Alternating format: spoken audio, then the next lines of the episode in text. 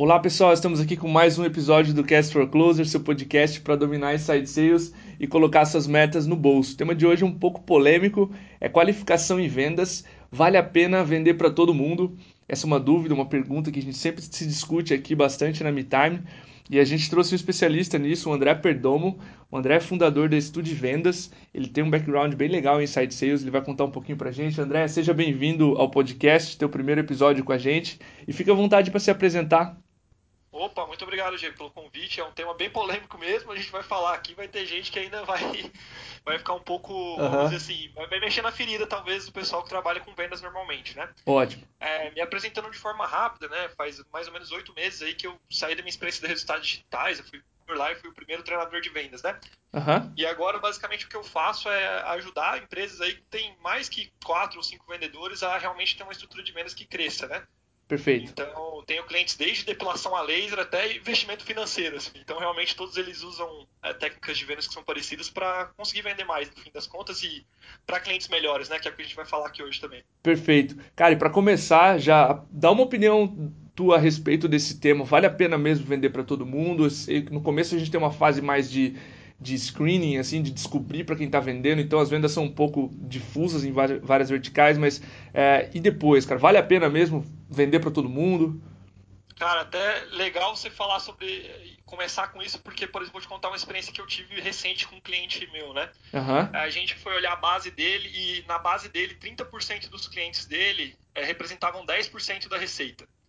O que, que, isso quer dizer, cara? Que ele tinha uma base de clientes que dava muito mais trabalho do que dinheiro propriamente dito para a empresa, sabe? Sim. Então, esse é o exemplo mais claro que é o critério número um que eu digo para assim, quando não vale a pena vender para um cliente, né?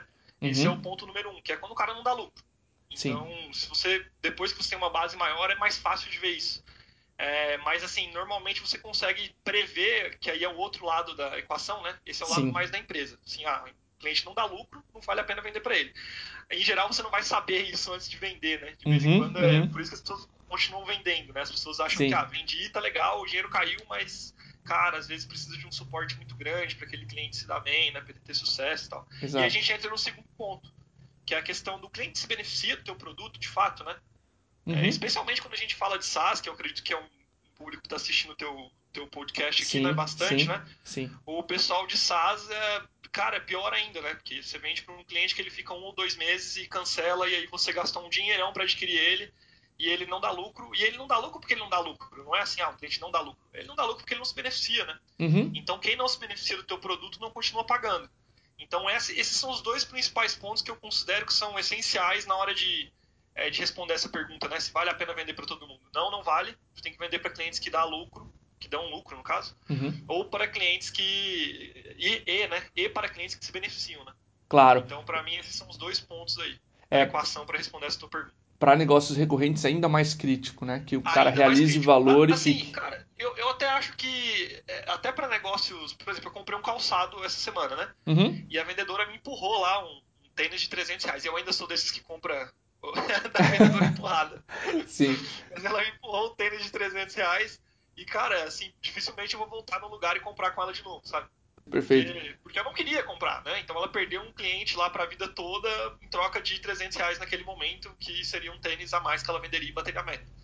Uhum. Então acho que esse, assim, se aplica para recorrência talvez mais, mas tem que pensar que todo cliente, todo negócio, ele, ele pode servir um cliente ao longo da vida, né? Então, quando você escolhe fazer essa recompensa imediata, bater a tua meta ali, ganhar aqueles 300 reais a mais, você acaba algumas vezes perdendo 50 mil a mais que ela poderia vender de sapato para mim ao resto da vida. Uhum. Né?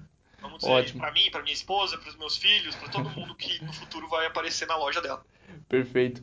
Cara, e para a gente começar, é, como eu comentei ali na primeira pergunta, para que uma empresa ela consiga fazer essa qualificação em vendas no começo, ela tem que partir de um primeiro ponto, certo? Ela não vendeu para todo mundo, enfim, ela nem tá, tá até antes do product market fit que a gente chama. E, e como é que é esse processo para estimar quem vão ser seus primeiros bons clientes, já que tu não tem ainda uma quantidade de vendas suficiente para ter um bom público já de início? Cara, essa pergunta ela é bem legal porque, assim, eu fico imaginando, e aconteceu comigo na minha empresa também, né, que eu comecei ela. Uhum. Era difícil saber quem que era a pessoa que de fato ia se beneficiar do meu produto ou serviço, né? Uhum. Então, é, assim, o que eu acredito agora, assim, que, que, que é um bom primeiro passo que o cara pode ter, é, por exemplo, quando você funda uma empresa, normalmente você tem noção de que problema que você resolve, correto? Claro. Né? Sim. Então imagino que seja isso.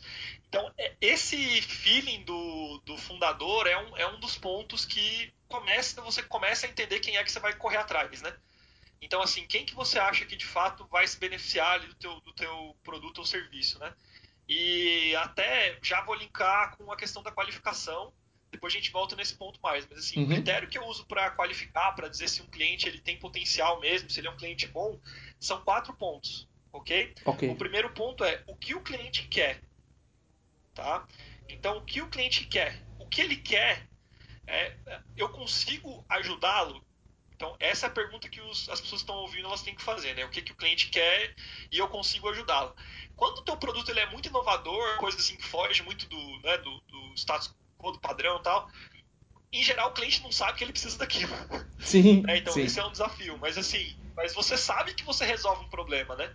É, você sabe que, cara, ó, aquele, aquela pessoa específica tem um problema, ela tem um problema de um, talvez um processo que é ruim, talvez uma coisa que ela faça que tem baixa ineficiência, enfim, tem alguma coisa que moveria ela para resolver aquilo. Então Perfeito. eu começaria pensando por aí, né? Que aí normalmente é o feeling do fundador mesmo. Ele fala, cara, ó, tem gente que tem problema nisso aqui, eu vou criar um produto para resolver isso. Mas esse é o primeiro critério. É, falando de qualificação, não adianta também, às vezes, o cara querer o que você, o que você entrega, né? Se ele não pode se beneficiar.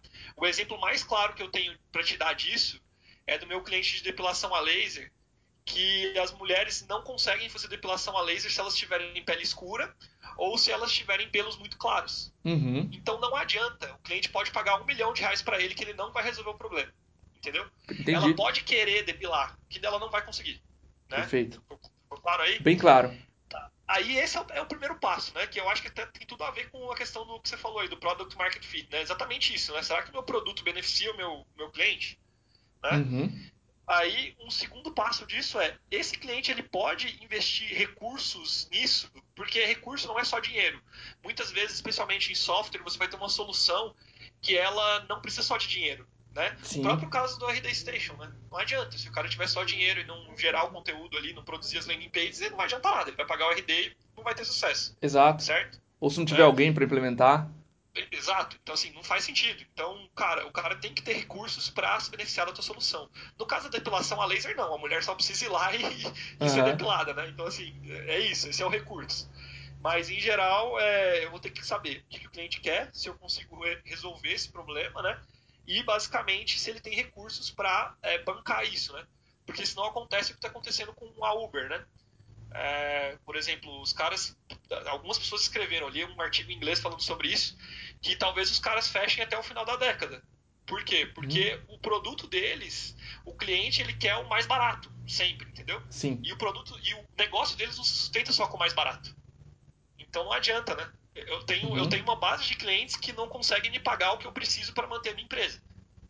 Então, Entendi. é mais ou menos isso. Aí, consegui explicar? Você, claro, você acredita nessa resposta ou você é, quer perguntar mais algum ponto específico? Não, foi, foi bem claro. Uma coisa, duas coisas bem importantes. O feeling dos sócios que tu comentou, já é uma empresa muito nascente e algo que ocorreu com a MeTime no início é olhar o mercado. A gente começou a olhar players gringos e onde esses caras estavam atacando primeiro.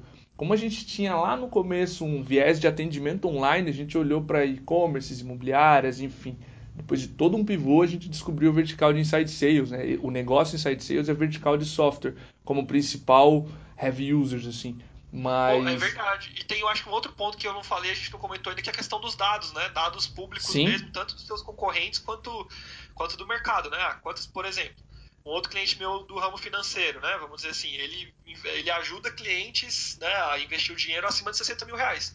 Cara, mas quantas pessoas acima de 60 mil reais tem no Brasil, né? Sim, sim. Será que tem mercado suficiente para manter o tamanho da empresa dele? Então, é usar esses dados públicos também pode ser um bom caminho.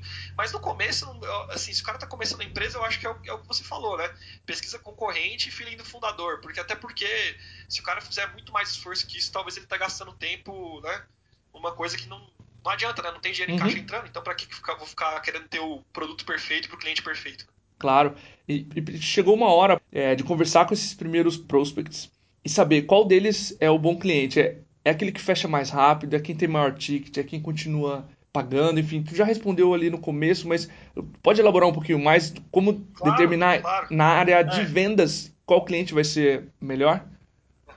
É, isso, assim, financeiramente falando, né? Uhum. Financeiramente, o cliente que é melhor, normalmente é um cara que vai pagar mais do que o que você gasta para adquirir.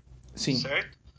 É, só que, assim, especialmente em SaaS, é, vamos falar de SaaS, que eu acho que esse, esse tema pode ser mais voltado para SaaS mesmo especialmente no SaaS, o cliente melhor é o cara que paga de forma antecipada, na minha percepção, né? Porque uhum. ele dá mais caixa para a empresa, você já pode usar esse dinheiro para captar mais clientes, né? Então uhum. esse é um, é um primeiro ponto. E o cara que se beneficia do teu produto. Então eu já respondi isso, mas são os dois, dois pontos principais, né? O cara que vai me dar lucro e o cara que se beneficia do meu produto. Não tem muito como fugir disso. Agora, falando de qualificação, como é que eu sei se o cliente é bom ou não, né? Se eu devo vender para ele, ou se é o cara que eu vou priorizar na minha base, né? Aí a gente uhum. começa a entrar na minha percepção em modelos de qualificação. Beleza? Be beleza? Existem vários modelos de qualificação, vários modelos de qualificação que a gente poderia discutir aqui.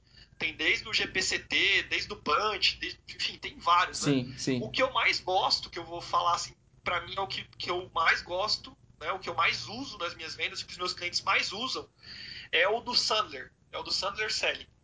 Uhum. Eu faço uma adaptação nele, porque eu não acho que ele é um modelo completo. Tá? Ah. Acho que nenhum modelo de qualificação vai ser completo. Perfeito. Mas ele fala muito sobre quatro pontos, que é dor, desculpa, três pontos, dor, orçamento e decisão.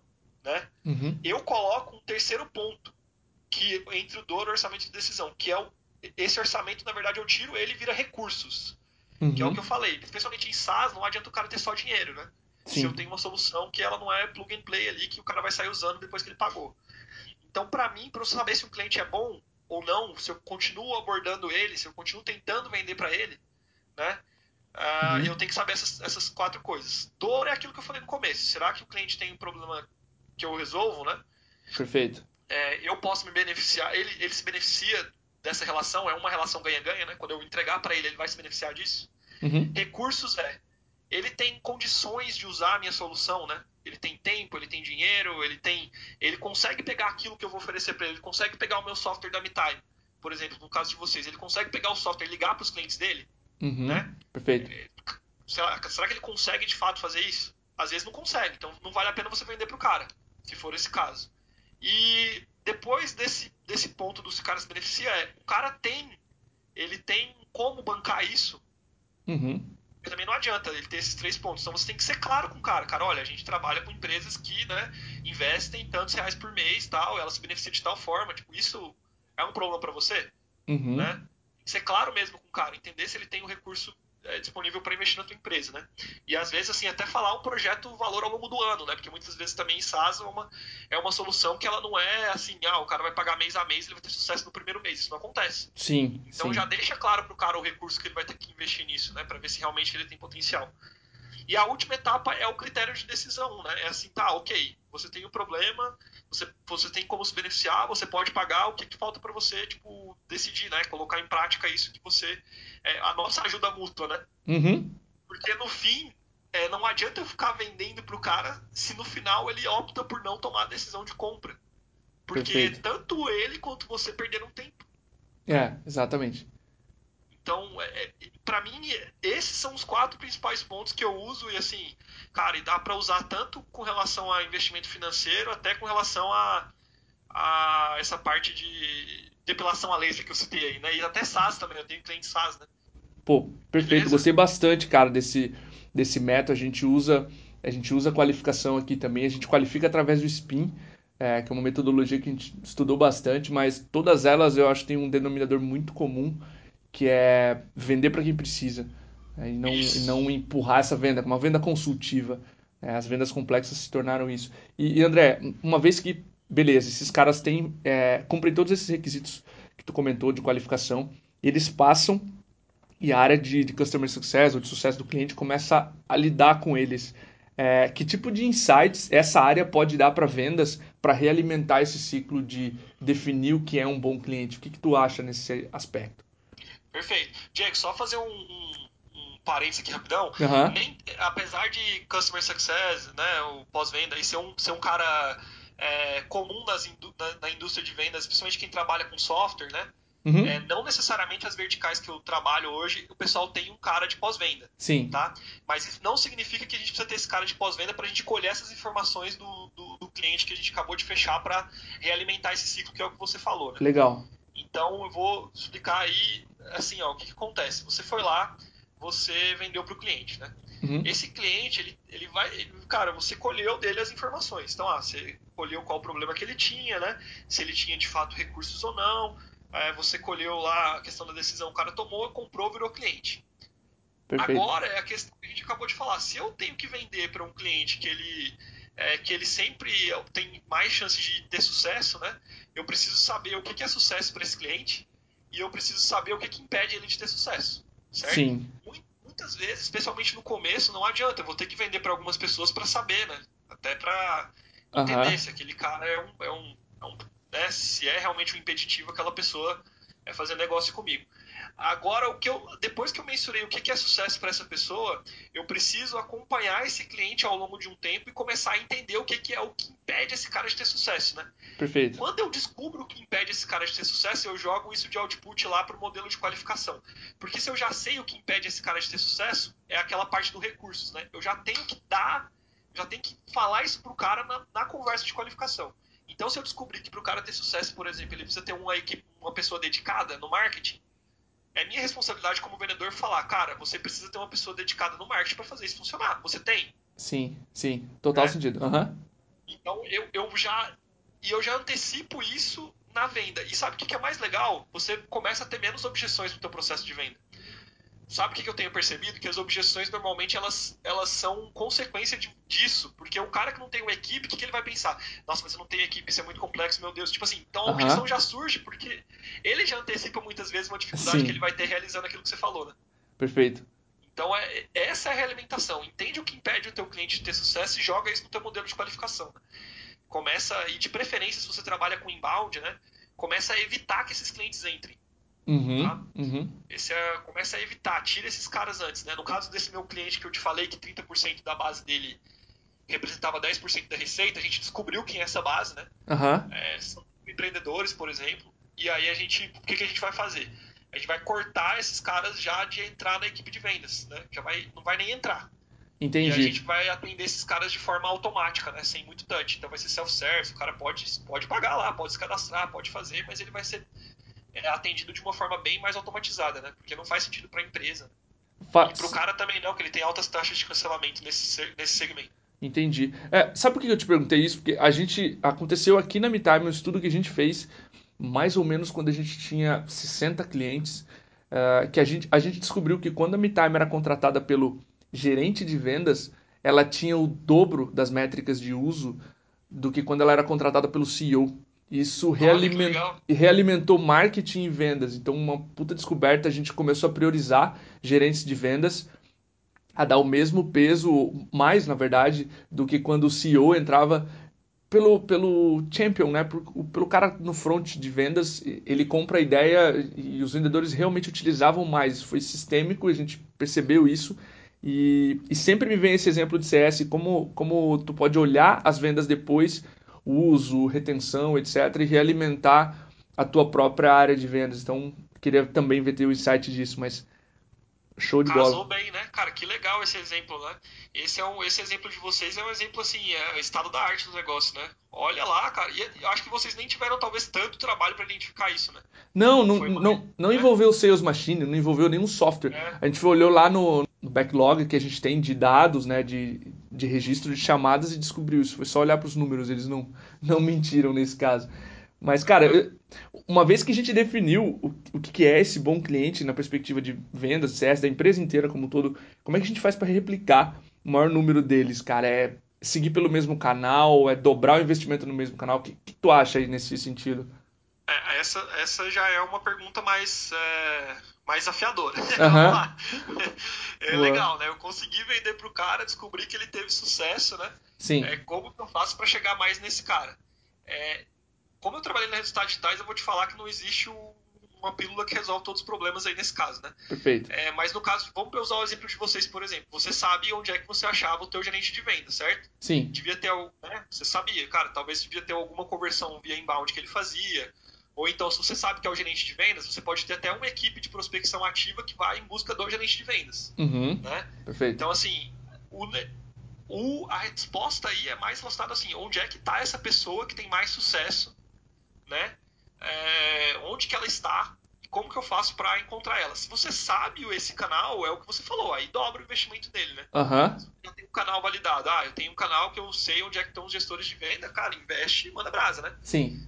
É, né, no caso do meu exemplo, eu tenho um cliente lá que ele sabe onde é que estão as, as pessoas dele, né? Então o que, que ele fez? Ele distribuiu, abriu uma rede de franquias. Sim. E é exatamente no lugar que as pessoas vão para fazer isso. Então, cara, é isso. Não tem muito, né? Onde é que está o meu público que tem mais sucesso comigo? Vai lá e vai, vai encontra esse cara ou faz de tudo para ficar mais fácil dele encontrar você. Né? Foi meio genérica a resposta, Uhum. Mas é que, assim, que, é que cada. Quando você sabe que tem sucesso, você precisa é, de formas de achar onde é, onde é que esse cara está e, e, e ir atrás dele, né? E aí fazer o processo de vendas. Porque eu, pela minha impressão, ô Diego, até uhum. uma outra coisa que eu quero comentar com relação a esse tema, em geral, o desafio das empresas não é chegar nessa pessoa, tá? Sim. O desafio não é chegar no gerente de vendas. Normalmente o desafio vai ser qualificar esse cara, mostrar para ele que aquilo faz sentido ou não, né? Cara, é, eu, eu queria te pedir, a gente normalmente abre no final um espaço para deixar uma mensagem, enfim, para quem está começando a fazer qualificação em vendas e está com dificuldade e quer qualificar melhor os seus clientes. O que, que tu, o que, que tu diria nesse momento, assim, e por favor, fique livre aí para abordar qualquer assunto, enfim. Tá, eu, eu vou dar uma dica inicial é, com relação à ansiedade, tá? Fechado. Muita gente em vendas, na hora que está qualificando, ela atua como se fosse um cara querendo vender, e se o cara faz uma resposta que é, ele não tá esperando, a pessoa tipo, já tenta lidar com a objeção. Tipo assim, vamos uhum. dizer que você falou com a equipe de vendas lá, você só vende para quem tem mais que cinco vendedores, né? Sim. Aí o cara falou que ele tem um vendedor. O que, que, o, vendedor, que, que o vendedor normalmente fala? Não, cara, mas peraí, você não pode ter cinco? Tipo, entendeu? Sim. Ó, ele tenta forçar uma qualificação. Uhum. É tipo como se o cara fosse um médico e ele estivesse falando com a pessoa do outro lado e ele já estivesse pensando assim, ó, que cirurgia que eu vou vender pra esse cara? Perfeito, perfeito. Não faz sentido. Entendi, então, cara, não. segura a ansiedade. O que é segurar a ansiedade? Fez uma pergunta, de fato, espera o cliente responder.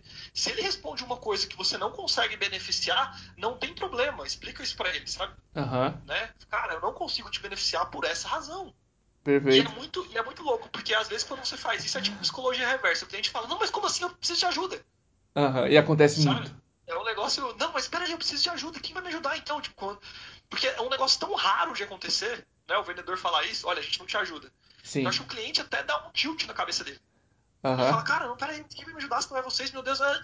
né? Sim. Então essa é a primeira dica. Segura a ansiedade, cara. Pergunta as coisas que você tem que perguntar mesmo pro cliente, né? E escuta a resposta. E, cara, se for uma resposta que você não consegue beneficiar, explica pro cliente que você não Paciência, consegue. exato. Essa é a minha primeira dica. A segunda dica é ter um diálogo. Qualificação não é uma máquina de entrevista, na minha percepção, sabe? Aham, um questionário até pronto. Eu, é, até porque os clientes mentem. Aham. Né? Você vai perguntar uma coisa pro cara, você tem dinheiro? Tem, eu sou o cara mais rico do mundo. Aham. Né? E não tem, às vezes. Então, assim... Sim, perfeito. Tem que ter o que os americanos chamam de deep, né? É, se, se aprofundar mais na, na pergunta, né? Então, o cara respondeu uma coisa, se aprofunda nela. Né? Uhum. E aí, assim, as dicas que normalmente eu dou para você ter uma conversa quando eu dou um treinamento são: primeiro, é, pergunta aberta abre mais, né? Então, se você quer que o cliente fale alguma coisa, faça uma pergunta mais aberta, o cara vai falar mais. Pergunta aberta é aquelas que não tem o sim ou não como resposta. Perfeito. Então, normalmente, o que, é, como, por quê, alguma coisa nessa linha, né? Sim. Dá pra você ter um diálogo fácil fazendo isso. Outra coisa é, se você não sabe o que falar pro cara, você tá meio, deu um tela azul, parafraseia o que ele acabou de falar. Uhum. Então, normalmente, em que caso isso? Quando a pessoa chega e fala, ah, eu queria um orçamento de tal coisa. Cara, você nem qualificou a pessoa. Por que, que tu vai dar um orçamento para ela? Sabe? Sim. Você nem sabe se a pessoa tem potencial de compra, se já tá saindo dar orçamento. Você nem sabe se você beneficia ela, tá saindo dando orçamento. Não faça isso. Uhum. Né? Então, para e parafraseia. Você quer um orçamento? Né? Aí a pessoa, sim. Então, cara, calma. Eu preciso fazer algumas perguntas para você, sabe? Tipo, quebra esse ciclo de, ah, vou fazer tudo que o cliente quer e tal. É você que tem que ter esse controle da qualificação, não é o cliente. Perfeito. Né? Até porque você vai dar um orçamento para uma pessoa que você não ajuda, não faz sentido. Uhum. Né? Ou você não sabe a situação que a pessoa tem, você vai dar um orçamento para ela, ela vai achar caro, ou ela vai ficar querendo chorar preço para você. Sim, sim. Antes de descobrir o valor. Exatamente. Então, não resolve o problema, né? Uhum. E a última, acho que a última dica aí, cara, que eu, que eu daria é mais no sentido de dar os losts, tá? É, que, que é dar o lost? Cara, não é pro cara ficar tanto apegado ao, cliente, ao potencial cliente, né? Uhum. Uma coisa que eu identifiquei nos, nos, vendedores, assim, o cara, quanto menos oportunidade ele tem, mais ansioso ele fica para fechar e mais ele entra no perfil vendedor e menos no perfil médico consultor. Sabe? Uhum. Então, a, a dica para você parar de ficar ansioso e querer fechar todo mundo é prospecta mais gente. Coloca mais gente no teu funil. Porque Legal. se você tem 20 pessoas que você ou 50 pessoas que você faz isso todo mês, você vai ter muita oportunidade para você vender. Então você vai conseguir ser mais imparcial possível, sabe? Porque você não vai precisar do dinheiro no teu caixa, né? Sim. Então sim, essa é sentido. a dica que eu acredito que seja mais relevante, assim, porque quanto mais segurança, menos empurrativo você vai ter que ser, né? Perfeito. E como que você tem segurança com leads no teu, no teu funil, né? É, um balanço. Então são essas. Oi? É um balanço adequado do, do número de leads, né? Exatamente. Então, Perfeito. e assim, se você tem 10 caras avançados lá que podem comprar teu produto, cara, você vai querer ajudar ao máximo esses, esses 10, né? Uhum. E você vai perceber, cara, ok, se eu fechar três desses 10 tá bom, por exemplo, às vezes, né? E assim, aí eu não vou precisar ficar empurrando pro cara porque não faz sentido, né? Que a gente acabou de falar desde o começo desse podcast, empurrar um negócio que não faz não faz sentido, especialmente em SaaS, porque o cara vai cancelar depois. Perfeito. Ótimo. Beleza? Ótimo. Foram essas três dicas aí. Legal. André, gostei muito do podcast. Obrigado pelo tempo, por, por tirar esse tempinho aí para conversar com a gente. Opa, eu que agradeço pelo convite aí. Foi, foi bem massa o papo mesmo. Show de bola. É isso aí, pessoal. Um abraço e até a próxima.